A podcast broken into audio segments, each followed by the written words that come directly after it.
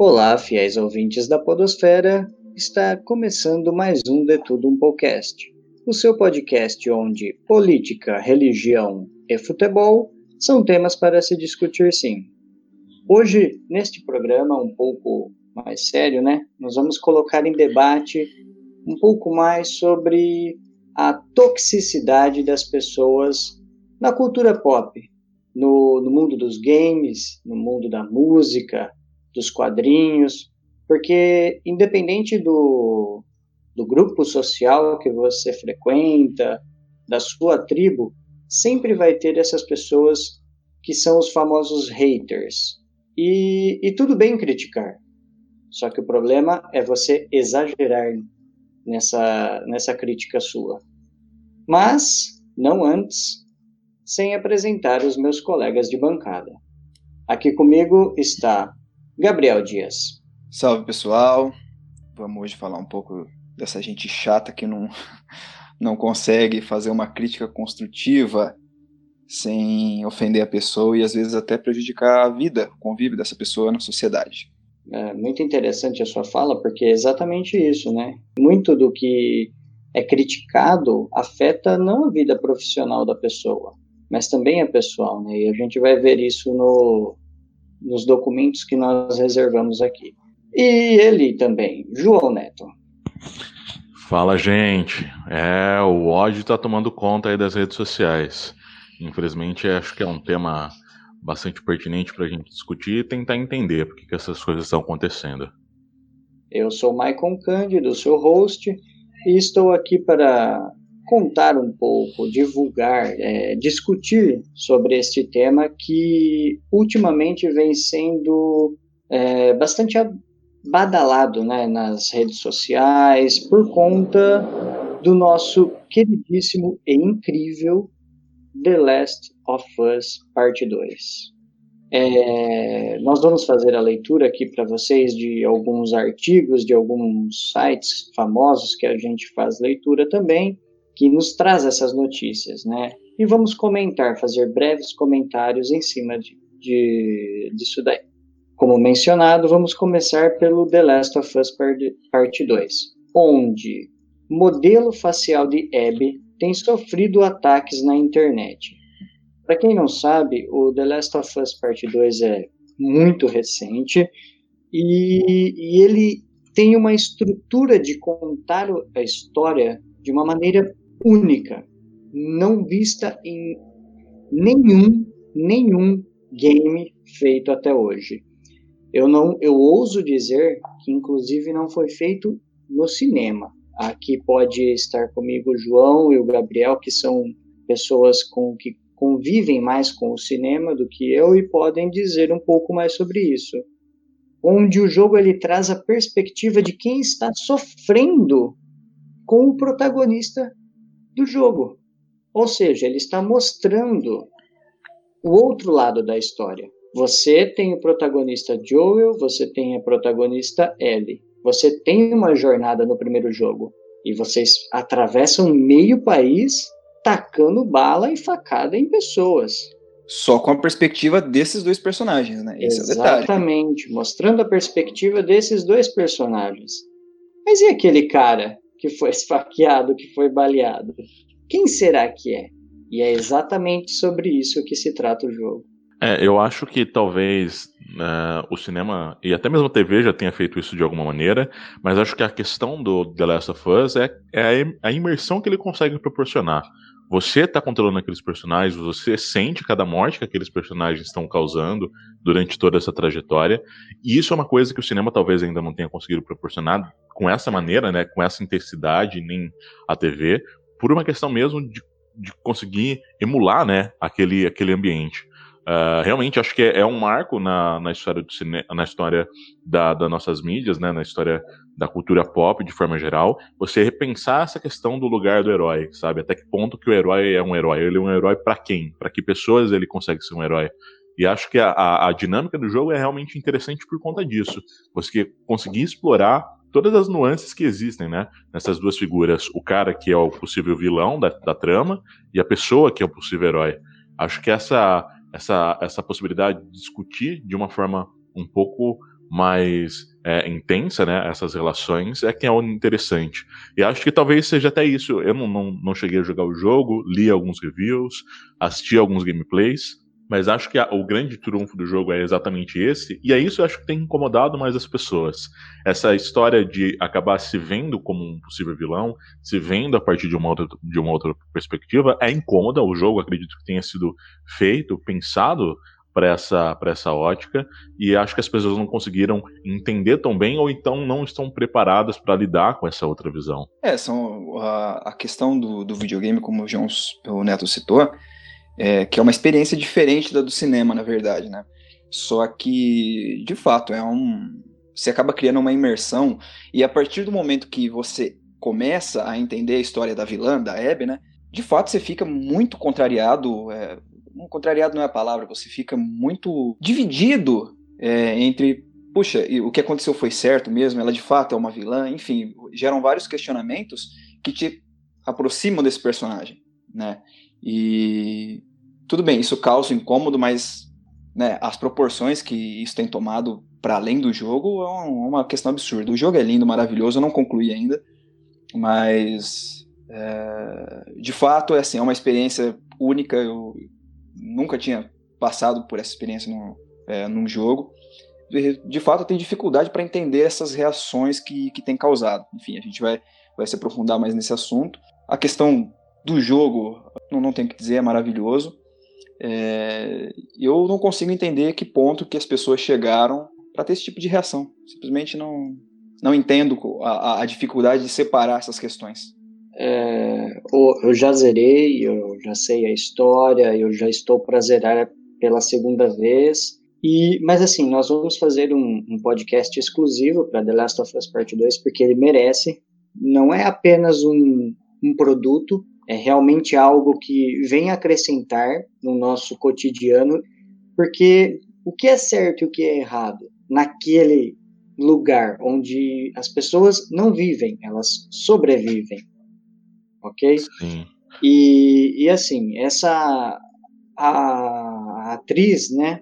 Ela foi atacada nas suas redes sociais por simplesmente ser modelo facial da Abby, dessa outra personagem no jogo.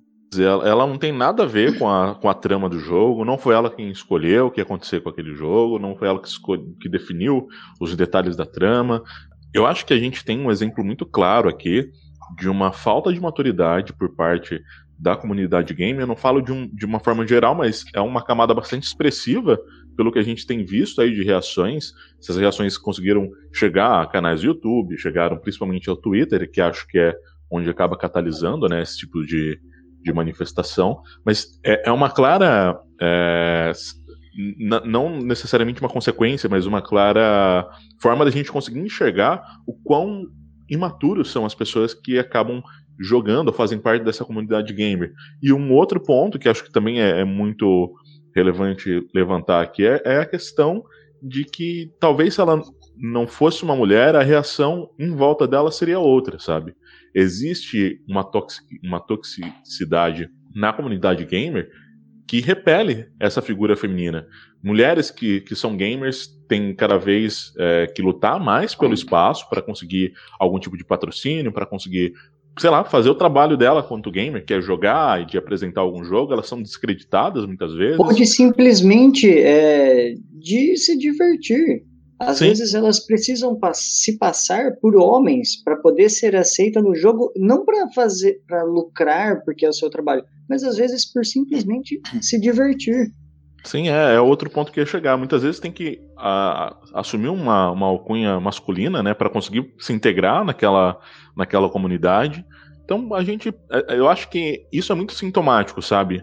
É, o The Last of Us não é necessariamente um ponto fora da curva dentro da comunidade gamer, mas ele vem a, numa escalada. Acho que é essa, essa ideia de que existe um machismo muito grande ali dentro é algo bastante presente. Acho que a gente pode observar isso ao longo de muitos e muitos anos. Ó, aqui, ó, o caso em si trata de Jocelyn Medler, ex-funcionária da Naughty Dog, que trabalha atualmente na Beyond FX. Por ter sido a modelo oficial de Abby, né, facial de Abby, personagem que tem um grande peso na história de The Last of Us Part 2, os jogadores começaram a insultar em suas redes. Rumores chegaram a apontar que ela havia deletado suas redes por conta da pressão dos fãs. Porém, a mesma disse que somente alterou algumas coisas, mas que segue inquieta com a situação.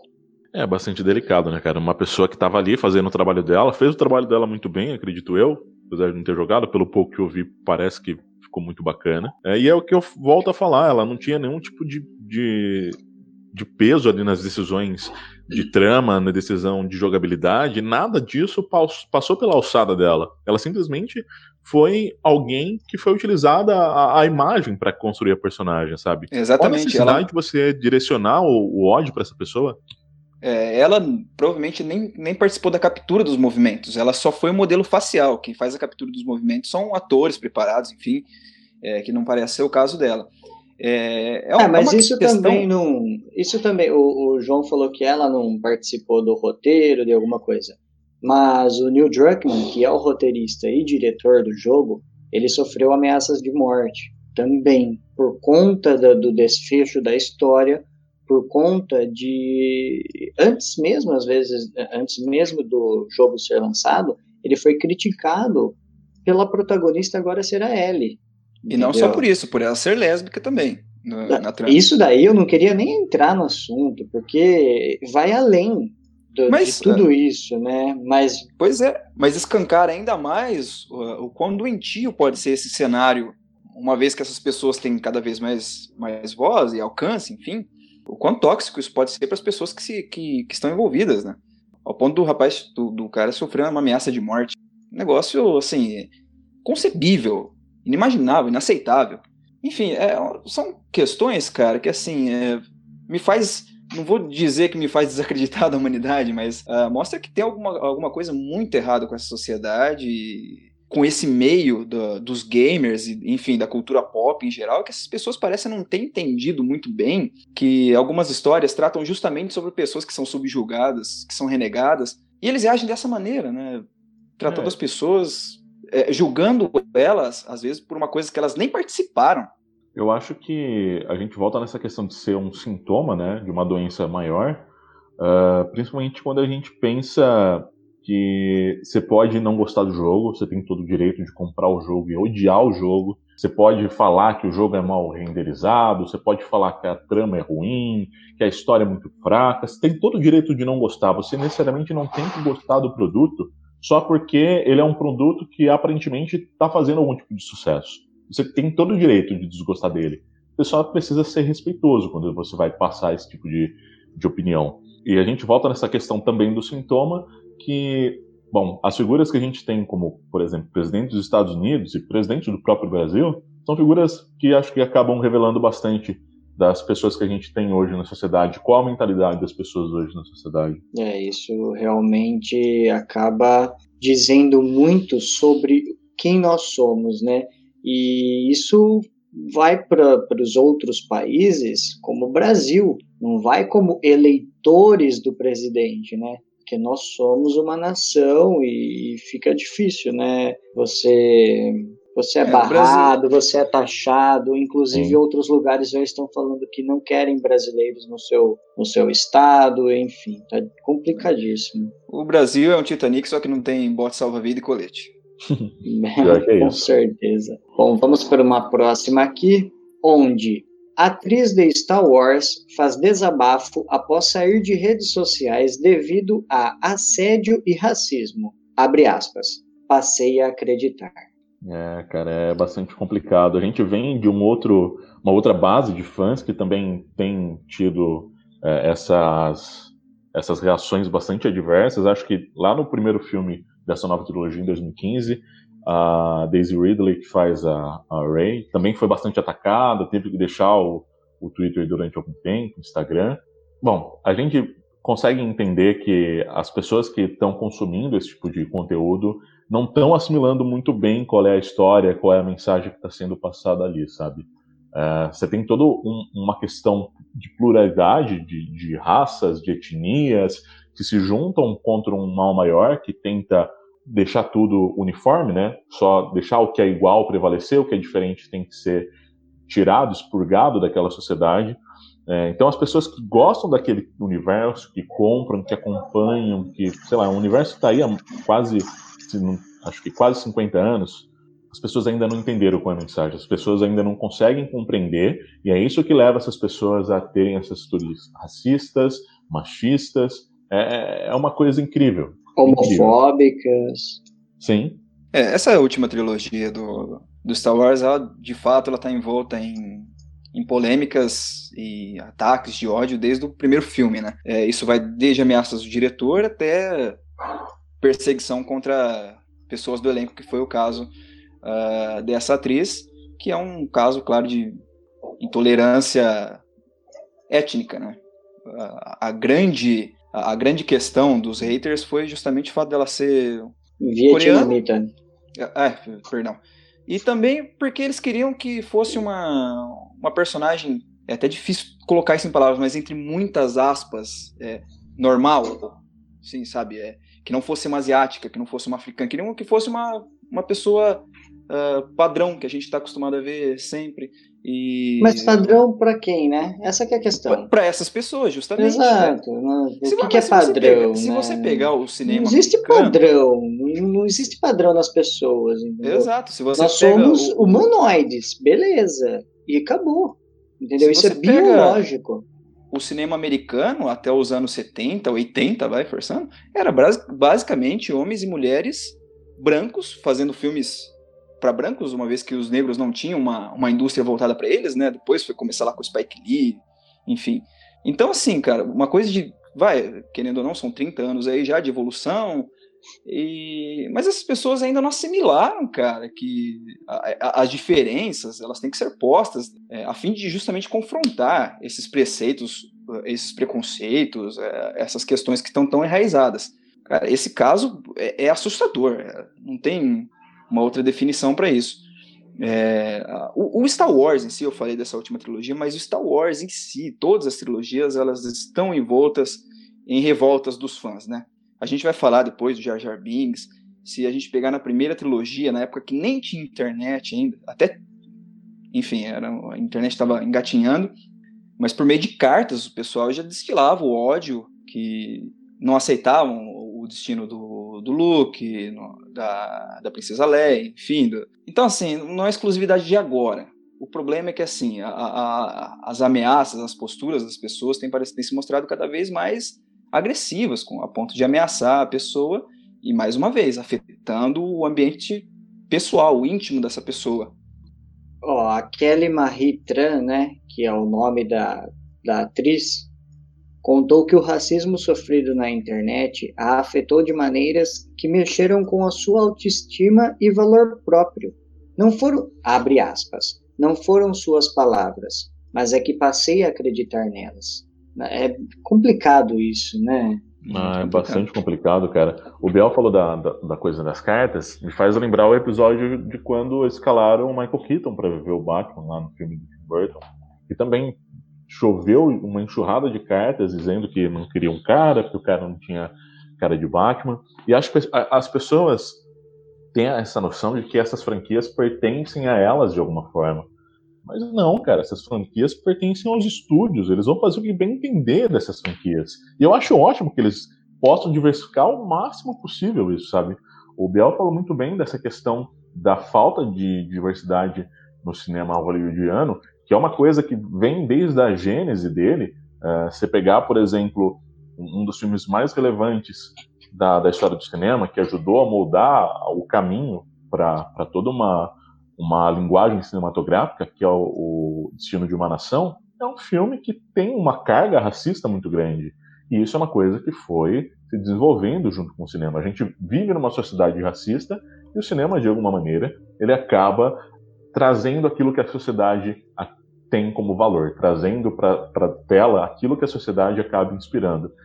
Cara, eu acho que a, a partir do momento que a gente tem estúdios de cinemas que estão repensando essa questão do, do seu público, repensando as pessoas que eles querem colocar em tela, isso é, é, muito importante. Claro que é toda uma questão mercadológica, você começa a entender que o negro também compra ingresso, que a mulher também compra ingresso, que o asiático também compra ingresso, ótimo, isso vai trazer grana para eles, mas ajuda a, tra a, transformar essa ideia do que a gente tem como padrão mesmo para Hollywood, sabe? Então, conseguir aumentar né, essa, esse espectro de cores, espectro de gêneros, de orientações sexuais é muito importante, mesmo que isso seja fruto de toda uma questão mercadológica por trás. E ela ainda fala aqui, ó. E essas palavras despertaram algo muito profundo dentro de mim, um sentimento que eu achava que tinha superado, o mesmo sentimento que eu tive quando aos nove anos parei completamente de falar vietnamita, porque estava cansada de ouvir as outras crianças debochando de mim.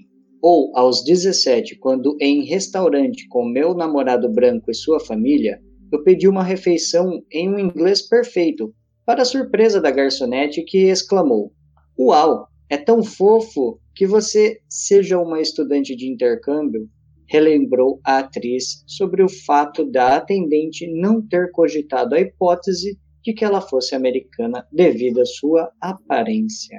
É, e assim, esse ódio ele acaba é, afetando é, muitas vezes nesse nível, né, da, da mente da pessoa.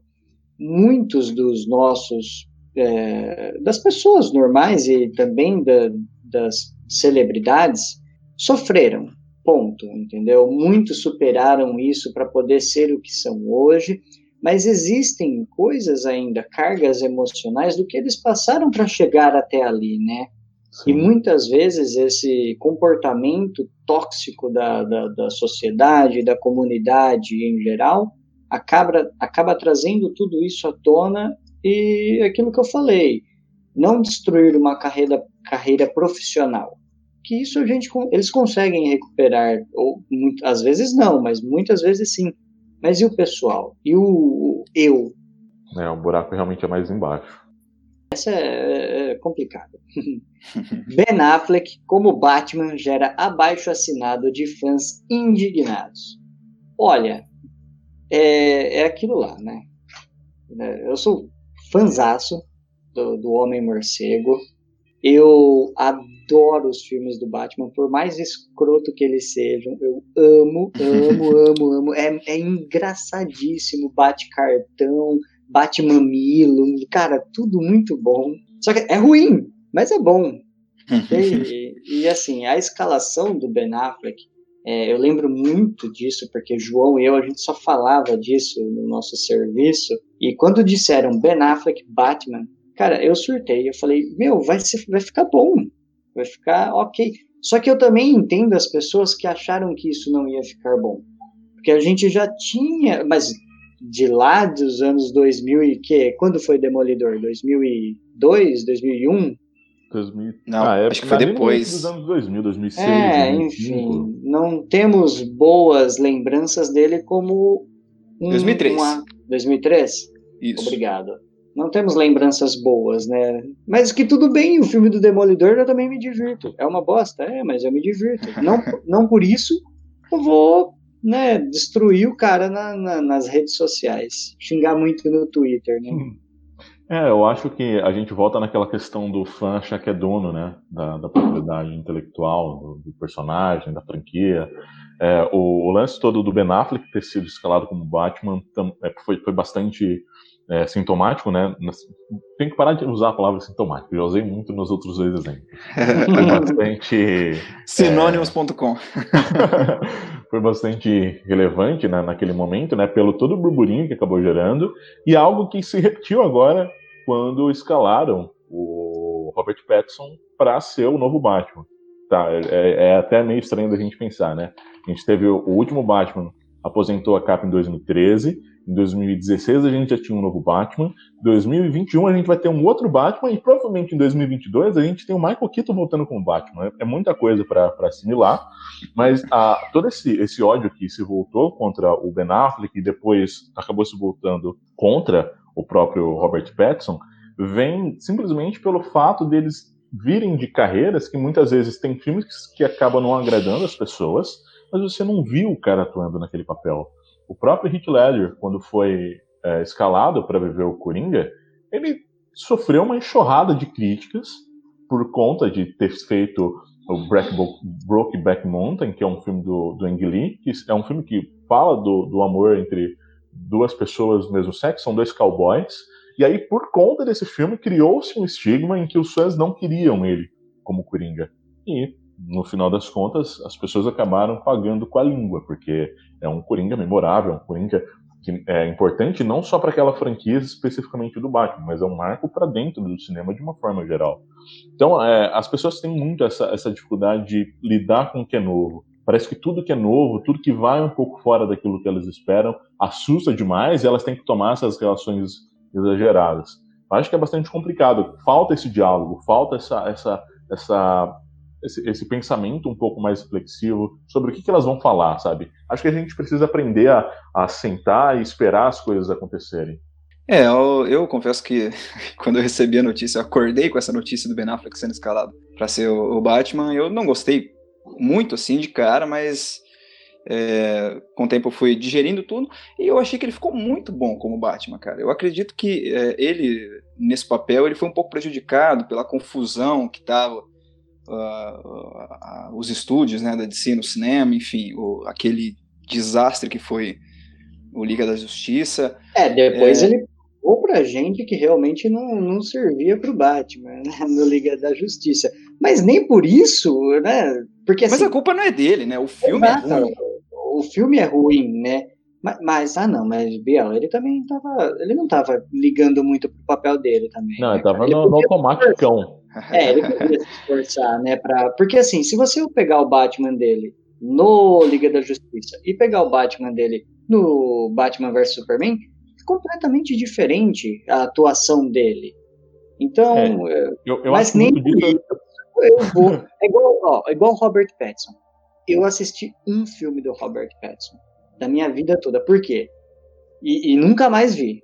Porque foi o Crepúsculo, cara. Assim, eu assisti o Crepúsculo eu vi a atuação dele, eu vi o personagem, o papel dele. Pro personagem, pro papel, mano, ele foi bem, sabe? Das outras pessoas que leram a obra, falaram que tudo bem, ele realmente representou. Mas para mim, que não li, eu olhei aquele filme e falei que, nossa, cara, nunca mais vou ver esse cara atuando. E nunca mais vi mesmo. Só que eu sei da carreira dele, que ele tem um histórico muito bom é, de filmes, né? O último que ele fez ali com William Defoe, que é o ah, Farol, a Torre.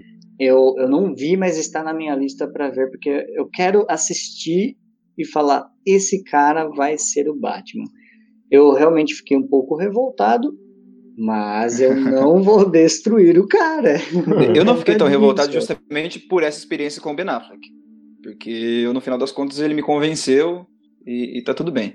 É, uma coisa também que eu acho que gerou uma, um descontentamento dos fãs é porque a, a Marvel estava assim acertando, muito bem encaminhando, é, muito bem estava deixando muito bem encaminhada o seu universo no cinema, enquanto a DC ainda estava tentando acertar, enfim, isso eleva os ânimos ainda mais, não justifica, mas assim, é, talvez seja um agravante nisso tudo. Né? Ó, é, na petição mostrava assim, ó, olha as palavras. As habilidades de atuação de Affleck não chegam perto de fazer o, não chegam perto de fazer um Bruce Wayne e ele não fará justiça ao papel.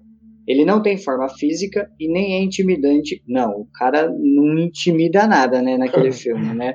O suficiente para o papel de, papel de Batman. Sua versão do Demolidor foi, foi abominável e ele não é de longe um astro de filmes de ação. Por favor, encontrem outra, pessoa, outra pessoa. Minha dicção está horrível. Não, é, é foda. Porque assim, eu entendo essas pessoas, eu entendo que a maturidade vem com o tempo. Por exemplo, quando escalaram a Gal Gadot para viver a Mulher Maravilha. Mano, na minha percepção também é o mesmo problema que o Michael tinha. Eu vi ela em Velozes Furiosos. Na verdade, nem vi porque eu não vi o filme, mas fui atrás de uma cena. Não. Sabe? Poxa, sério? Essa pessoa vai ser a Mulher Maravilha? E a gente vai olhar, ah, ela não sabe atuar, ah, ela não tem físico, ah, a gente encontra coisas para justificar. Claro que não levei isso ao ponto de ofender a Gal Gadot, ao ponto de ir no Twitter publicamente no perfil dela para poder xingar, é, mas eu também não entendia por que daquela pessoa ser escalada. E aí, a partir do momento que a gente foi ver ela em Batman vs Superman, posteriormente foi ver na Mulher Maravilha, Aí eu paguei com a língua. Aí eu me toquei.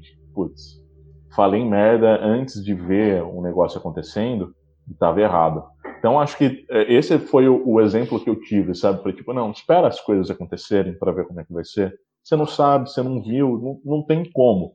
Então acho que é, é, é, a gente, a comunidade nerd, principalmente a comunidade nerd, tem esse problema. Esse problema de não conseguir lidar com uma escolha que seja diferente daquilo que ela quer. Não sei quando a gente Mas eu acho que a, a, o debate ele pode acontecer. Não tem é igual nós sempre debatemos sobre todos esses filmes aí que a gente foi assistir no cinema, acompanhou elenco, acompanhou trailers, a gente juntava todo mundo e conversava sobre ele.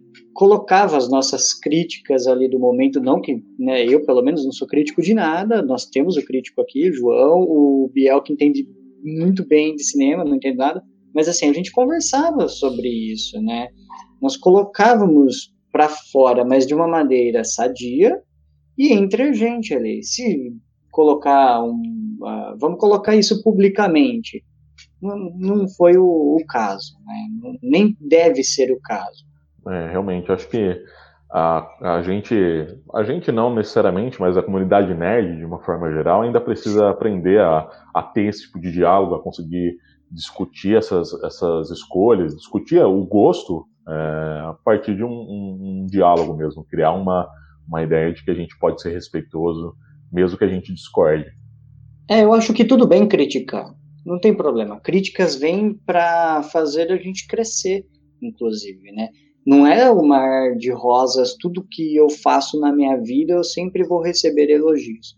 Pelo contrário, muitas vezes eu só vou receber críticas negativas para depois eu aprender com tudo isso e fazer uma coisa muito boa, né? E, mas é, é, aquilo, nós somos nerds também, a gente entende, mas também não entende esse ponto do tóxico, do quanto as pessoas conseguem colocar isso para fora, né?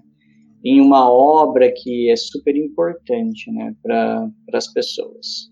É, as pessoas criam, potencializam, na verdade, é, essa discordância até ela se converter em ódio, né? Aí isso já, já para mim, já perde totalmente a justificativa. É, a credibilidade, né? Diretor de Quarteto Fantástico dormiu armado após ter escalado Michael B. Jordan. Caraca. E aí?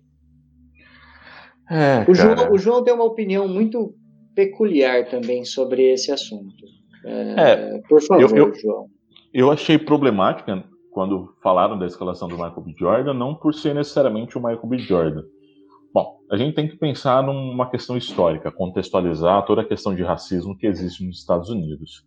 Você escalar um homem negro para ser o Tocha Humana, que é um cara que pega fogo, se a gente pensar que os Estados Unidos hum. têm o Ku Klux Klan, em que eles ateavam fogo em tocha, em, em cruzes, como uma forma de. Sabe, é, é, muito problemático você pensar nessa questão. Talvez transformar uh, o Senhor Incrível, um homem negro, fosse menos problemático do que necessariamente o Tocha Humana, sabe?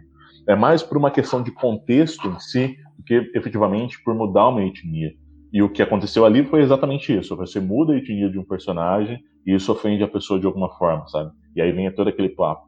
Não, porque existem N personagens negros e você vai mudar um personagem branco para um personagem negro, por que você não cria um personagem novo? Se fosse trocado branco, cara, esses argumentos são todos rasos. Existe toda uma questão estrutural por trás que motiva essa mudança. Tem toda essa questão mercadológica que a gente já falou, que vai trazer um outro público para o cinema, que provavelmente não iria ver esse filme.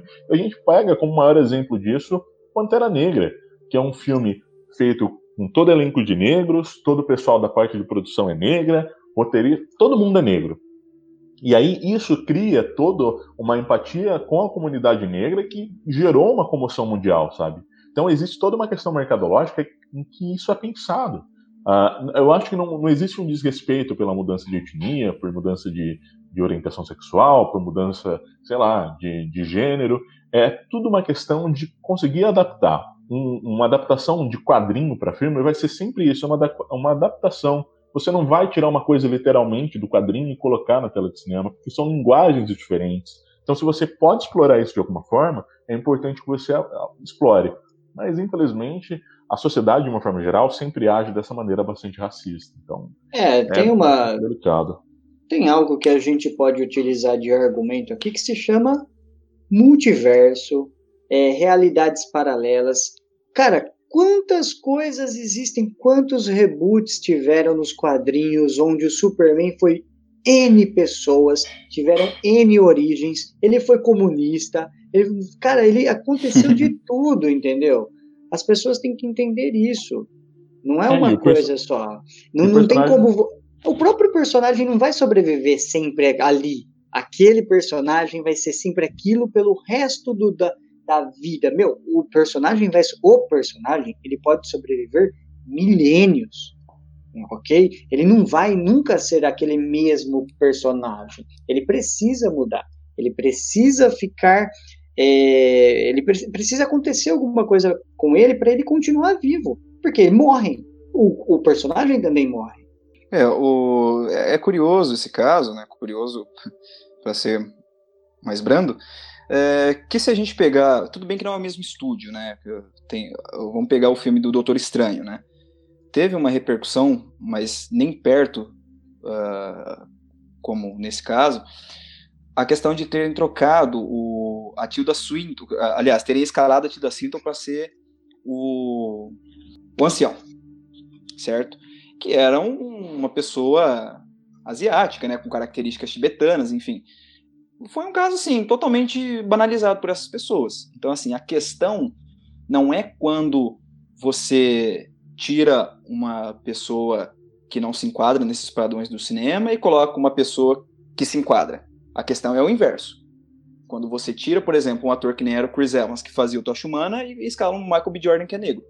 É esse tipo de mudança causa essa reação negativa, o contrário não.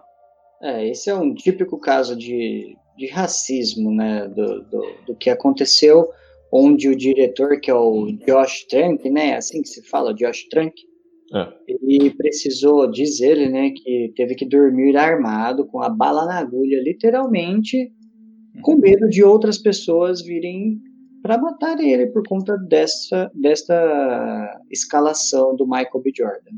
Bom, um outro caso muito interessante, digo polêmico, vai, Sim. sobre racismo foi a questão do Homem-Aranha do Miles Morales, né? Quando o escritor das HQs ele começou a responder esses comentários racistas que ele teve, né?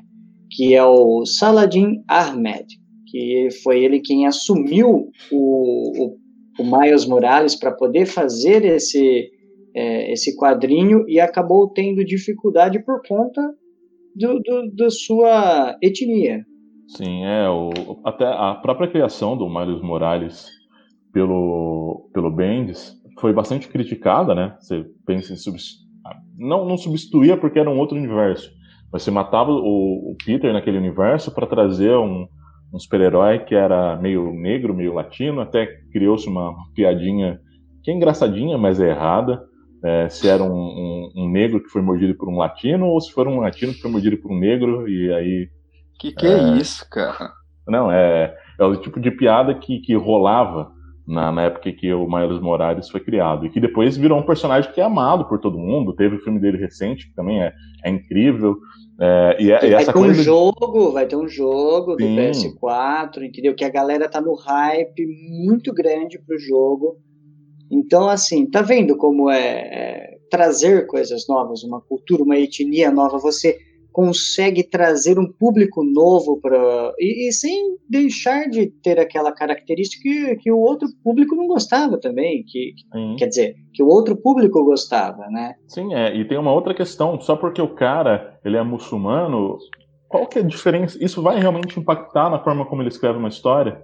Vai realmente fazer algum... O cara já tinha ganhado prêmio pela Marvel em outras histórias, e aí, de repente, porque ele assume um personagem que é de alguma forma queridinho pelos fãs, ele vai fazer um trabalho ruim.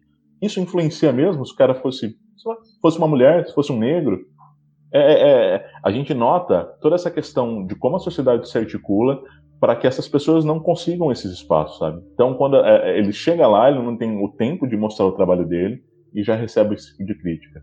Então é, é bastante delicado. É, acaba sendo deixado de lado e muitas vezes ignorado do, do talento né, que o cara tem de atuação, de, de escrever uma boa história. Com certeza deve ter muitos né, desses ótimos roteiristas, ótimos atores que não foram aproveitados exatamente por conta disso. Sim. É, é como se fosse, não sei explicar direito, mas é como se fosse, por exemplo, um, um medo de que um protagonista negro tome o lugar de um branco, né? Que seja o caso é, pois é. com o Peter. É, e, cara, é, depois que você criou, depois que foram criados né, essa, essas questões do multiverso, eu acho que não tem motivo para você ficar jogando essa, esse ódio todo para uma pessoa que totalmente desproporcional, totalmente desnecessário. Enfim, não, é, cabe. É. A gente vai falar várias vezes a mesma coisa, que assim, é, é incompreensível o posicionamento dessas pessoas, a postura dessas pessoas. É, eu acho que a gente tem que pensar que os personagens eles não deixam de existir porque você criou uma nova versão, porque você está contando uma história com outro personagem sobre o manto.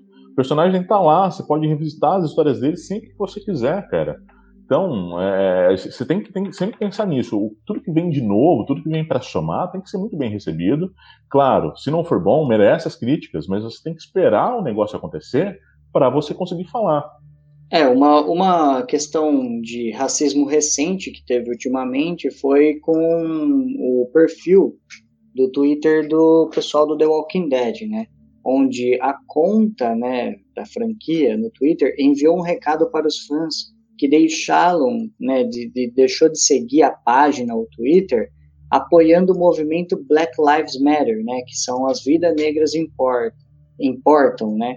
Que vem liderando protestos nos, nos, Estados Unidos e não só lá, né, no mundo inteiro isso acabou repercutindo desde a morte do segurança negro lá do George Floyd, né, sobre a custódia policial.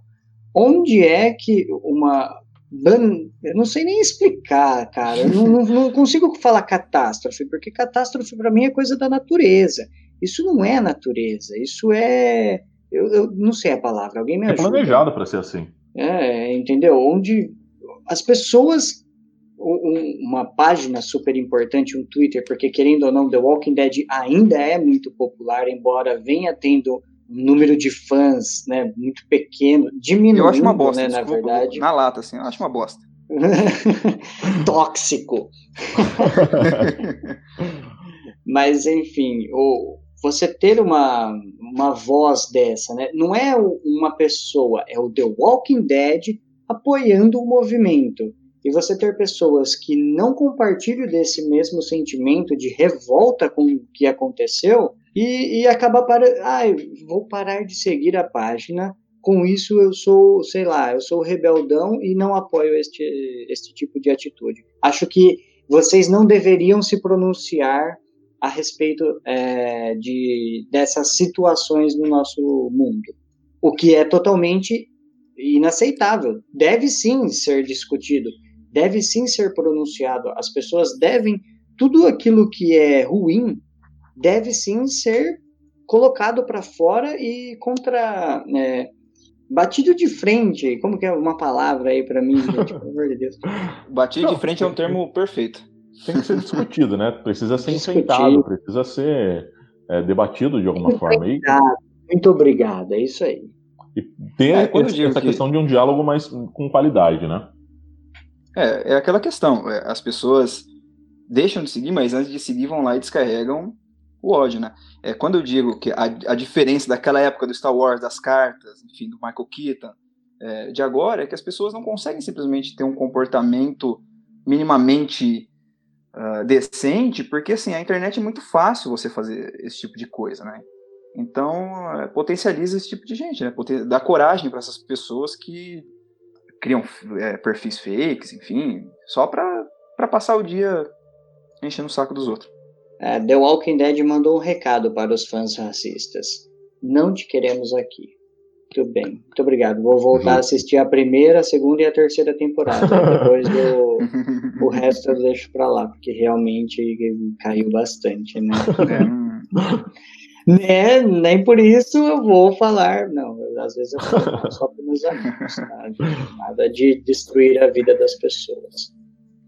Bom, vamos para a próxima aqui, que é, não, essa, essa me deixou bem triste quando eu vi, né, principalmente por um ídolo, né, não só meu como nosso aqui, que foi aquela questão do, do Briggs, né, que foi atacado após a troca da dubladora da Arlequina.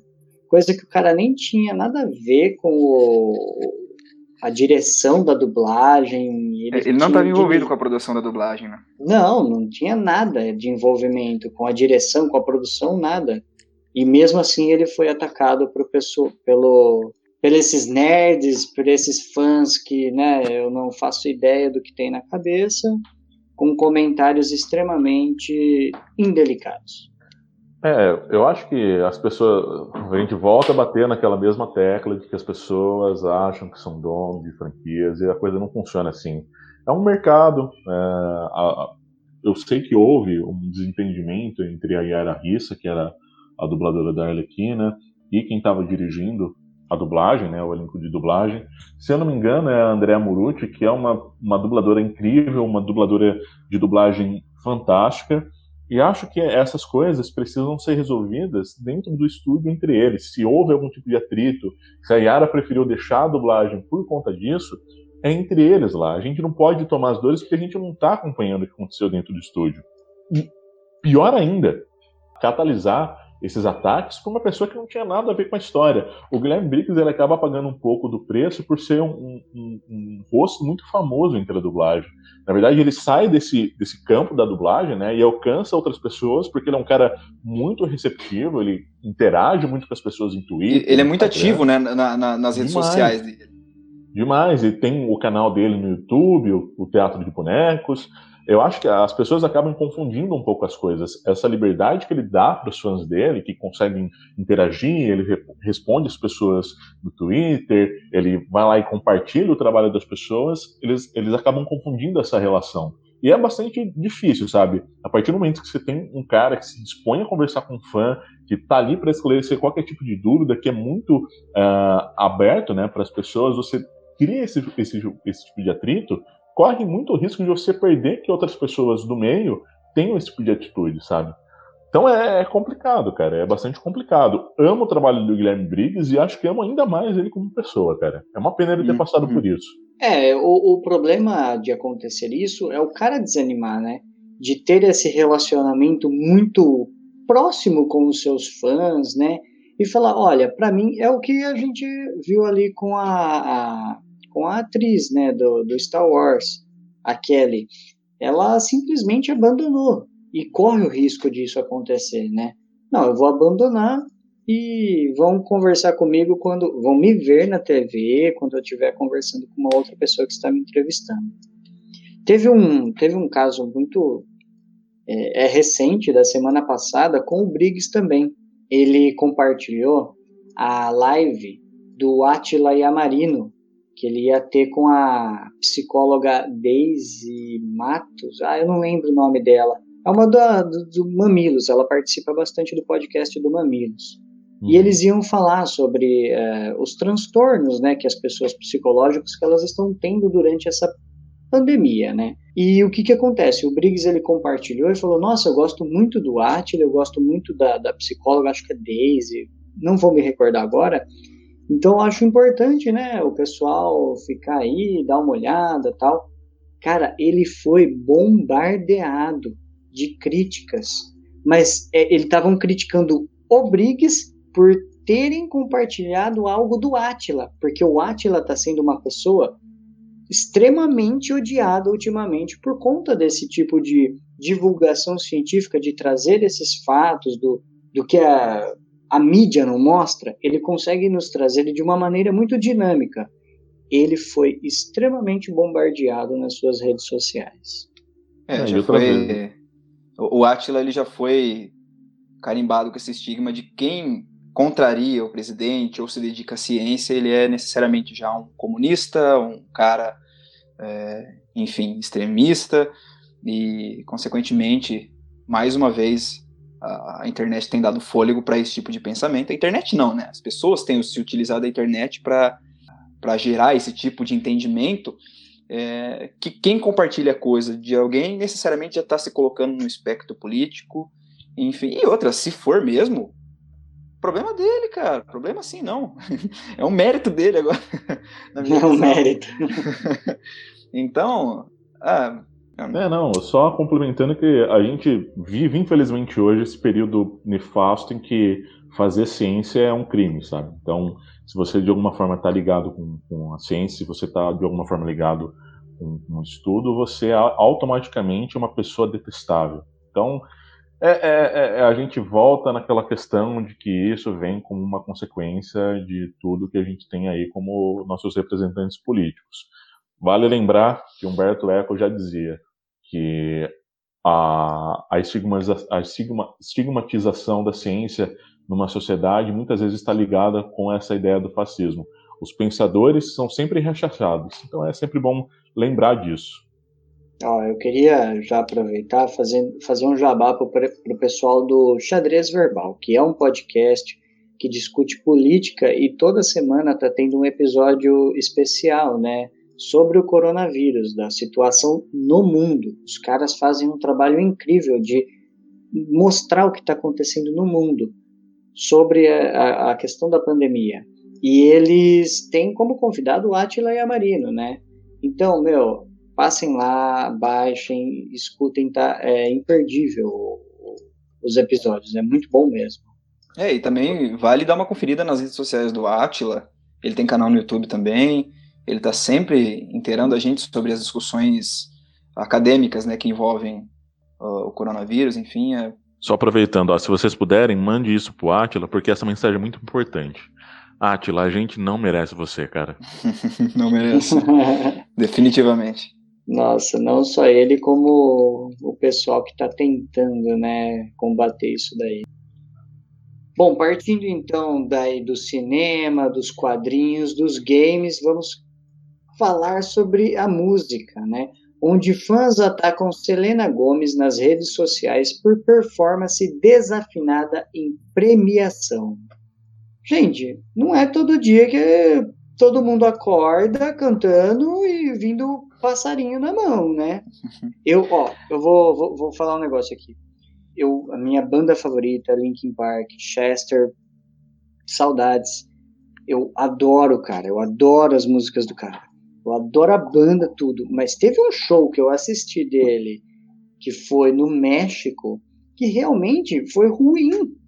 Só que assim, tem a questão de que eu assisti pela tela. Eu não estava lá no momento, lá no momento presente no show, que provavelmente a vibe, a energia é outra de um show.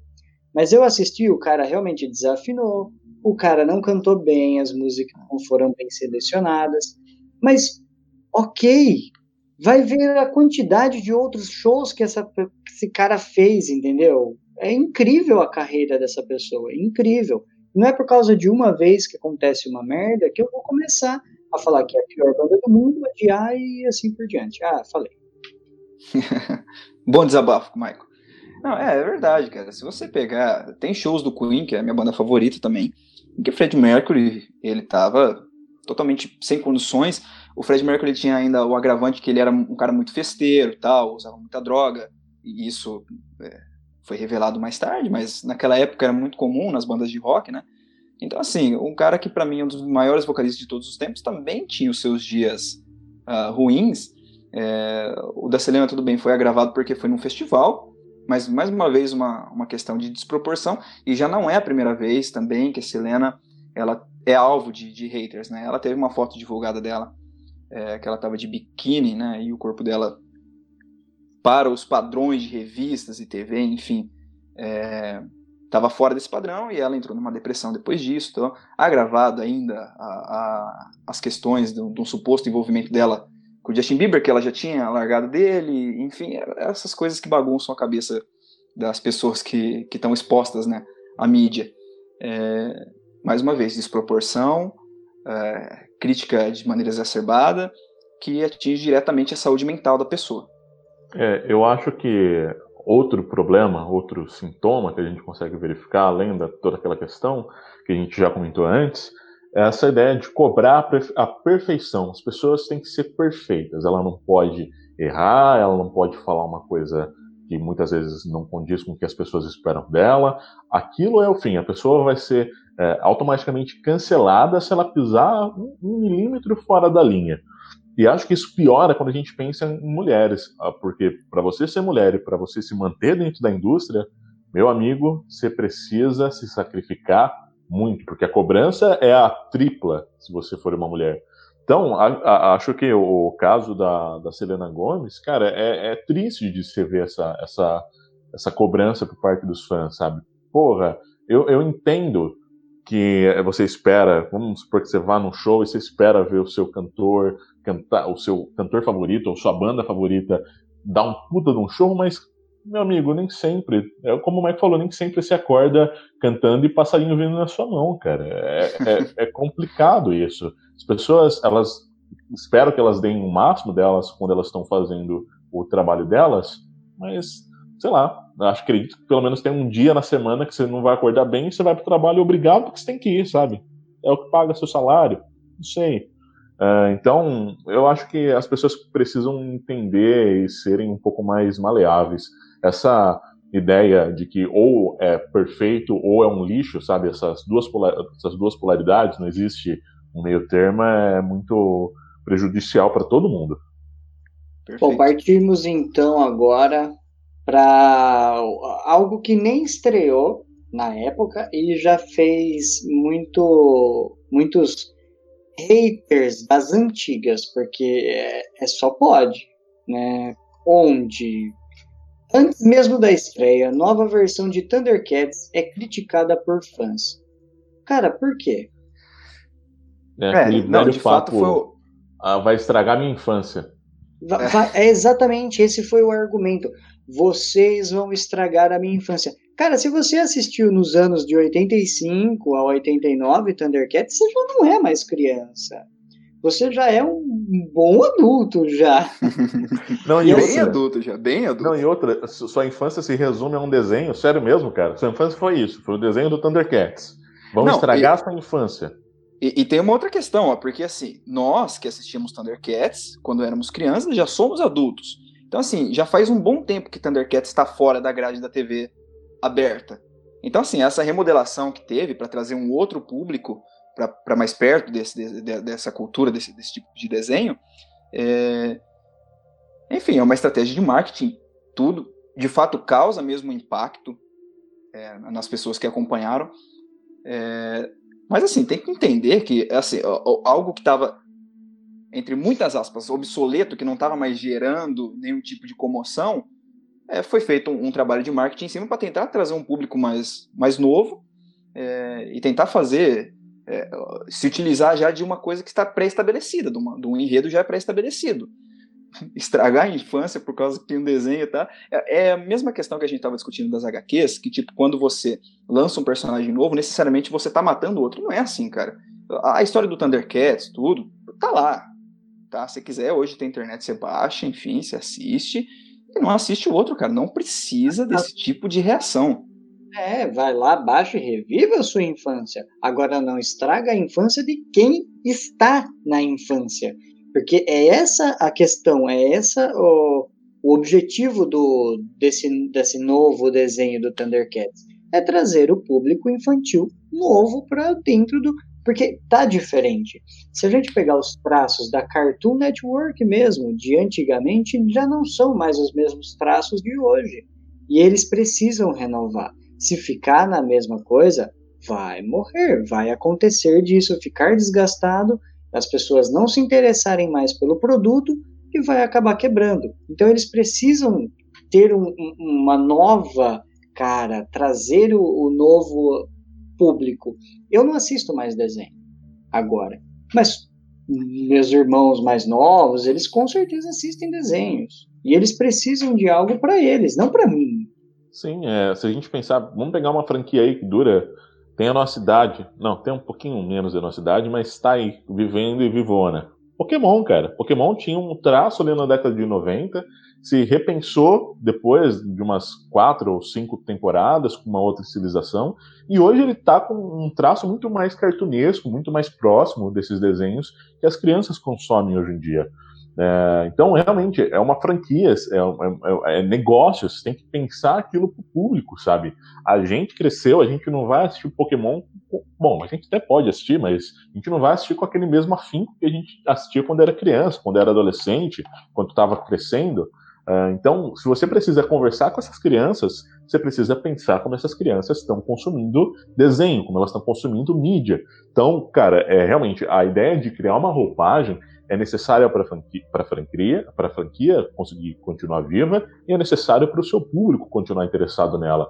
É, quero aproveitar, como o Michael já tinha indicado uma coisa aí, eu quero aproveitar também para indicar, tem um texto do Luigi, do, do Amigos do Fórum, que é fantástico, sobre, especificamente sobre o caso do Thundercats. Joga lá no Google, Thundercats e o culto à infância, quando adultos não sabem a hora de parar. É um texto fantástico que discute isso com uma profundidade bastante interessante. Então vale a pena dar uma passada lá para ler, no Amigos do Fórum. É, eu acho meio é, controverso também essa questão da, desse hate em cima do, uh, da nova versão do Thundercats. A gente, falando de sociedade, a gente vive numa sociedade que se apega tanto ao, aos bens, né, que prioriza tanto a questão monetária. Só que quando as pessoas querem, a, a, terceiros querem pegar alguma coisa que marcou a gente e gerar riqueza em cima disso, que é basicamente o que a Cartoon está fazendo, tentando reanimar é, essa franquia e fazer ela ser rentável novamente, aí as pessoas se ofendem, aí as pessoas acham desconfortável, deselegante. Então, cara, eu, eu não sei porque que tem marmanjo, que quem acompanhou isso já tá marmanjo hoje, é, achando ruim que o Thundercats tem uma nova versão. Cara, vai, revisita o que, que já foi feito não, e só para complementar. Uh, se você quer ver uma versão do Thundercats que traz uma ideia mais adulta, que vai discutir temas que sejam relevantes, que não tem esse traço do cartoon, Thundercats teve um, um, uma espécie de, de, revitalização há pouco tempo atrás, que ninguém 2011. deu a mínima. Quando? É, 2011. 2011, ninguém deu a mínima. E é um puta no desenho bacana, sem toda a, a, a, a estética repensada para um conceito mais moderno, muito mais interessante e com temas que são bastante relevantes que as pessoas cagaram, sabe? Então, quando a, a gente, quando eles tentam criar um conteúdo, um material que seja pra gente, a gente não vai se envolver porque, como o Mike falou, a gente é adulto, a gente não vê mais desenho, então provavelmente a gente não tem tempo para parar para assistir quando tá passando na Cartoon. Então, meu amigo, eles têm que fazer para quem vai assistir. Se não é a gente, tem outras pessoas que vão se interessar. Então, desculpa, mas aceite. Nossa, que recalque. Bom, partindo para a última, e essa é de cortar o coração e, e extremamente séria, né? Ao, ao, ponto da pessoa querer tirar a sua própria vida, né? Por conta desses haters.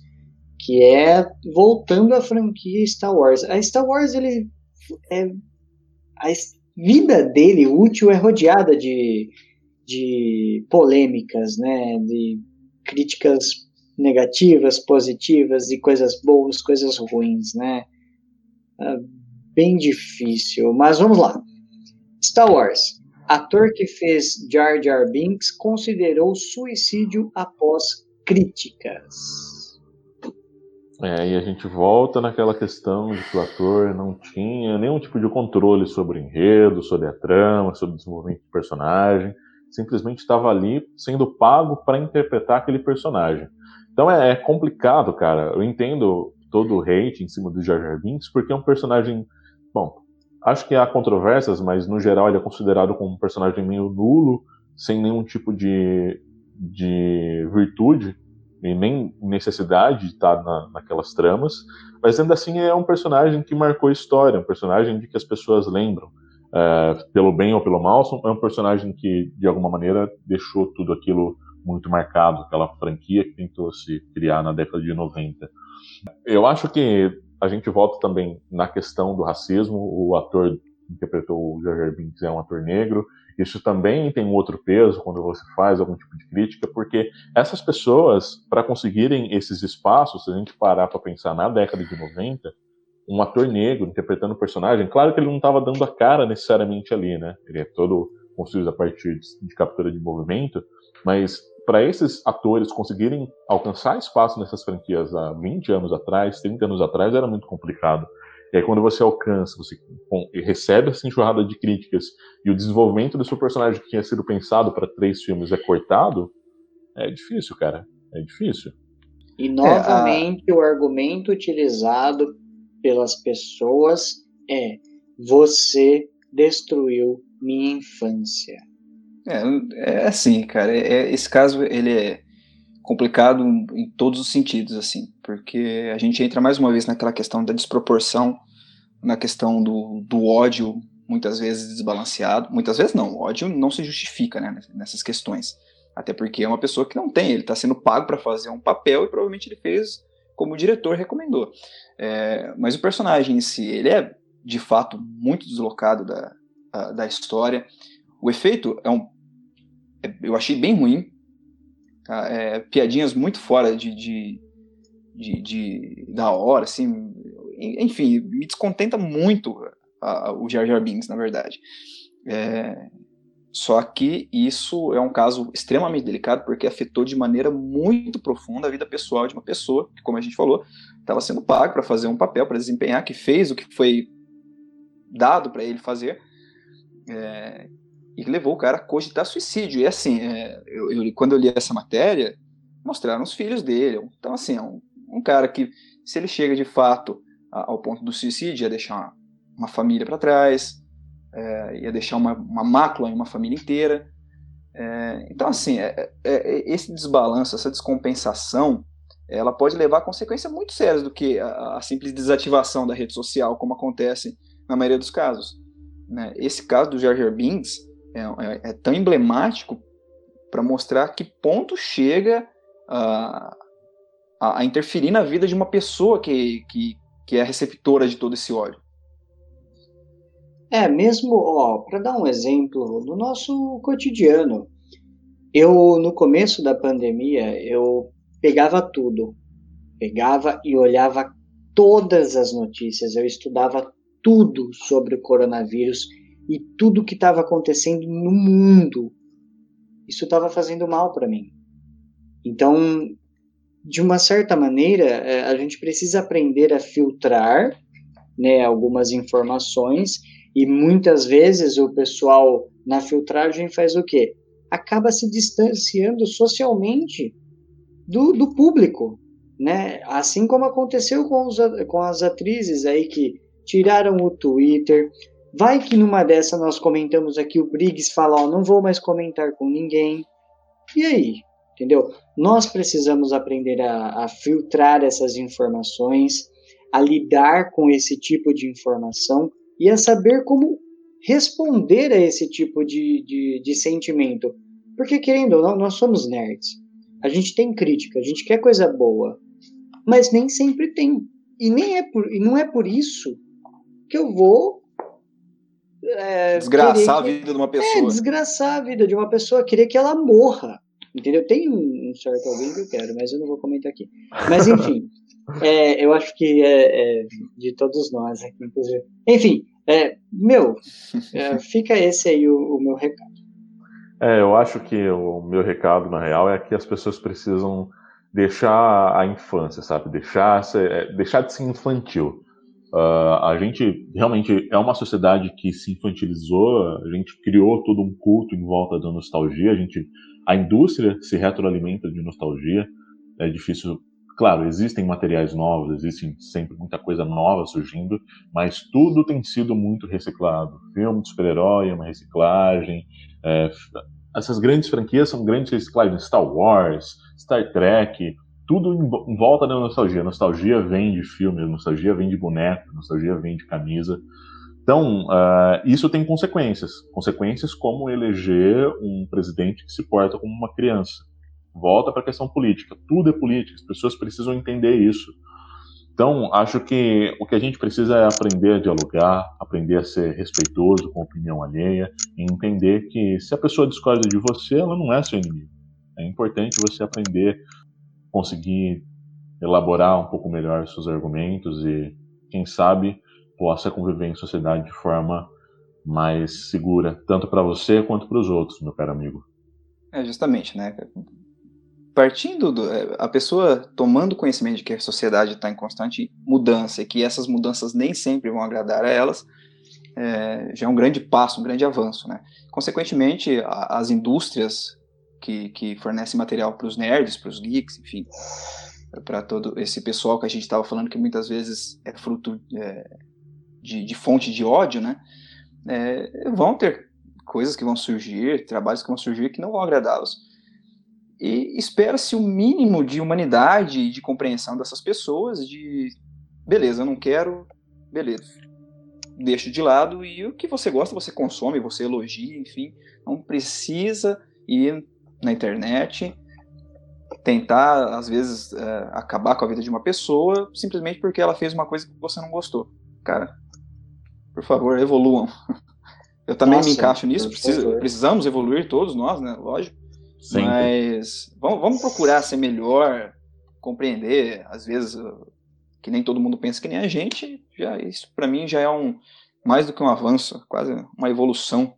É, eu acho que o principal é saber escutar e e falar, beleza, é, é, é a opinião da pessoa, ela pensa dessa maneira, só que ela tem os argumentos delas e, e tudo bem, tudo bem, sabe? É, é, é, que é complicado também, né? Muitas vezes opinião, é, dependendo da situação, nesse no, no nosso universo aqui que, tamo, que a gente está conversando, tudo bem, sabe, ter a opinião. Mas é diferente de você ter uma opinião no momento de saúde pública opinião não faz saúde pública, o que faz é ciência. Entendeu? Exatamente. Então tem tudo isso a gente precisa ponderar, né? Colocar na mesa e saber destrinchar, distribuir aquilo que a gente fala que é opinião e onde eu vou realmente utilizar a minha opinião e onde eu vou utilizar de argumentos científicos e por aí vai. Tudo isso tem que ser pensado. É, eu acho Exatamente. que, resumindo, é agir como adulto, né? É, muito é, obrigado. Tem, um, tem, um, tem, uma frase que pode ser um jargão, tá, já se popularizou, mas parece que as pessoas ainda têm dificuldade de digerir, que é liberdade de expressão não é falar o que, que você quer. Né? Existem momentos oportunos é, e também não é qualquer coisa que você tem o direito de falar para uma pessoa. Então, entendendo isso, eu acho também que já é tá de bom tamanho já para essas pessoas. Não, não gosta do negócio, cara, guarda para você. Ou então exponha a sua insatisfação de maneira civilizada. Bom, pessoal, vamos caminhando para o final do episódio. Eu espero muito mesmo que vocês tenham gostado desse bate-papo nosso aqui e que vocês pensem no, no, depois, assim, no depois não. Pelo contrário, no, na hora que você vai colocar algo para fora. Será que realmente eu preciso colocar isso para fora e ou dessa maneira que eu estou pensando em colocar? Pare, pensa. Não, não é o momento, não é a maneira como eu vou ter que colocar isso, que, que, que eu vou colocar isso para fora agora, que vai surtir um determinado é, efeito desejado. Bom, vamos lá então para os recados finais. A gente já deu alguns outros recados finais aqui mas eu vou sempre lembrar do João de falar sobre as nossas redes sociais, de como vocês nos encontram. É, João, é com você. Então, gente, acho que a gente está esperando aí umas, umas cartinhas de vocês, cartinha dos ouvintes. Então, ó, vocês conseguem encontrar e entrar em contato com a gente por e-mail, tá? Com críticas, sugestões. Críticas são sempre bem-vindas, a gente precisa delas não vá xingar a gente, por favor, tá? Se quiser xingar, vem no particular pro play. Não, de repente, se, se, a gente falou merda e você acha que vem a gente X1. xingado, então xinga. Xinga que aí a gente também pode trazer aqui e falar, ó, então, a gente falou isso, a gente tava errado. Então, para vocês entrarem em contato com a gente, é o de tudo um podcast, tudo junto, tudo em minúsculo, arroba gmail.com. Vocês podem mandar e-mail para a gente por lá, a gente vai sempre responder. E, se possível, assim que vocês mandarem, porque a gente está esperando, trazer aqui para o final do programa, para ler aqui os comentários, para ler aqui o que vocês têm enviado, tá? É, então, era o, nosso e-mail. Vocês encontram a gente também no Facebook, pode procurar por lá, por De Tudo Um Podcast. Também é super fácil de achar, é a primeira página que aparece para vocês. A gente está no Twitter, talvez um pouco menos ativo do que a gente deveria, mas a gente também está no Twitter, que é o D Mudo Podcast. Então, D Mudo Podcast, arroba Demudo Podcast, vocês acham a gente lá super fácil também, e podem procurar a gente também no Instagram, como De Tudo Um Podcast. Então, super fácil também de achar, De Tudo Um Podcast, além do nosso próprio site, em que a gente está sempre subindo lá os episódios, com alguns links para vocês conseguirem ouvir online, para conseguir baixar também, para ler um pouquinho da sinopse. A gente também consegue responder por lá os comentários. É só entrar no www.medium.com M-E-D-I-U-M, medium.com barra de tudo um podcast. Lá vocês encontram também todos os nossos episódios, além de conseguir ouvir a gente no seu tocador preferido, tá? Então, a gente está esperando o contato de vocês. Gabriel Dias. Olha, é, eu queria, na verdade, eu tentei lembrar a frase aqui e eu não consegui, mas é alguma coisa tipo assim: Julinho da Van, Choque de Cultura, ele diz alguma coisa tipo a, a gente está aqui para o diálogo e quem não concordar vai entrar na porrada. Então eu espero que as pessoas reflitam em cima dessa, é, dessa frase. É, eu queria também indicar um texto que, na verdade, quem apresentou esse texto para a gente foi o Neto, que é do Judão, é, onde ele diz que uma coisa é expor a sua opinião, outra coisa é ser um lixo de ser humano. Tá? É, inclusive, eu acho que pode até colocar esse link na, já na, na descrição do, do vídeo, para ficar disponível, que assim, é, é um, é um título forte, né? Mas que, que traz bastante dessa questão do, dos hates gerados na rede social por, pela insatisfação é, desses grupos que, que ensinam tanto ódio. É, é, e é isso. Bom, meu recado é o seguinte: não gostou? Não compra, irmão. Vai lá, assiste reviews, vai ler sobre o que você está tentando consumir. Não gostou, irmão? Não compra, não gasta seu dinheiro. Guarda ele e vai comprar coxinha, vai comprar outra coisa. Não compra, beleza? É, gente, é olha, acho que vocês só precisam crescer, tá? Cresçam, amadureçam, tratem vocês mesmos como os adultos que vocês são, tá? E falou, adultos. Até mais. Até um próximo episódio. João, Gabriel, mais uma vez, muito obrigado. É Espero nóis. muito tê-los aqui novamente nos próximos episódios para falar sobre cinema, que a gente está programado aí para falar sobre cinema, sobre racismo. Nossa, tem muita coisa boa vindo, pessoal. Ah. Escutem os primeiros episódios, escutem esse, mandem os e-mails, interajam.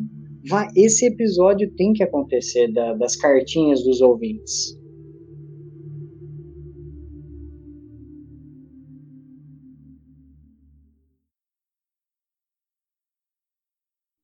Tenho convidando. Vai, não, esse aqui, dá um recado aí.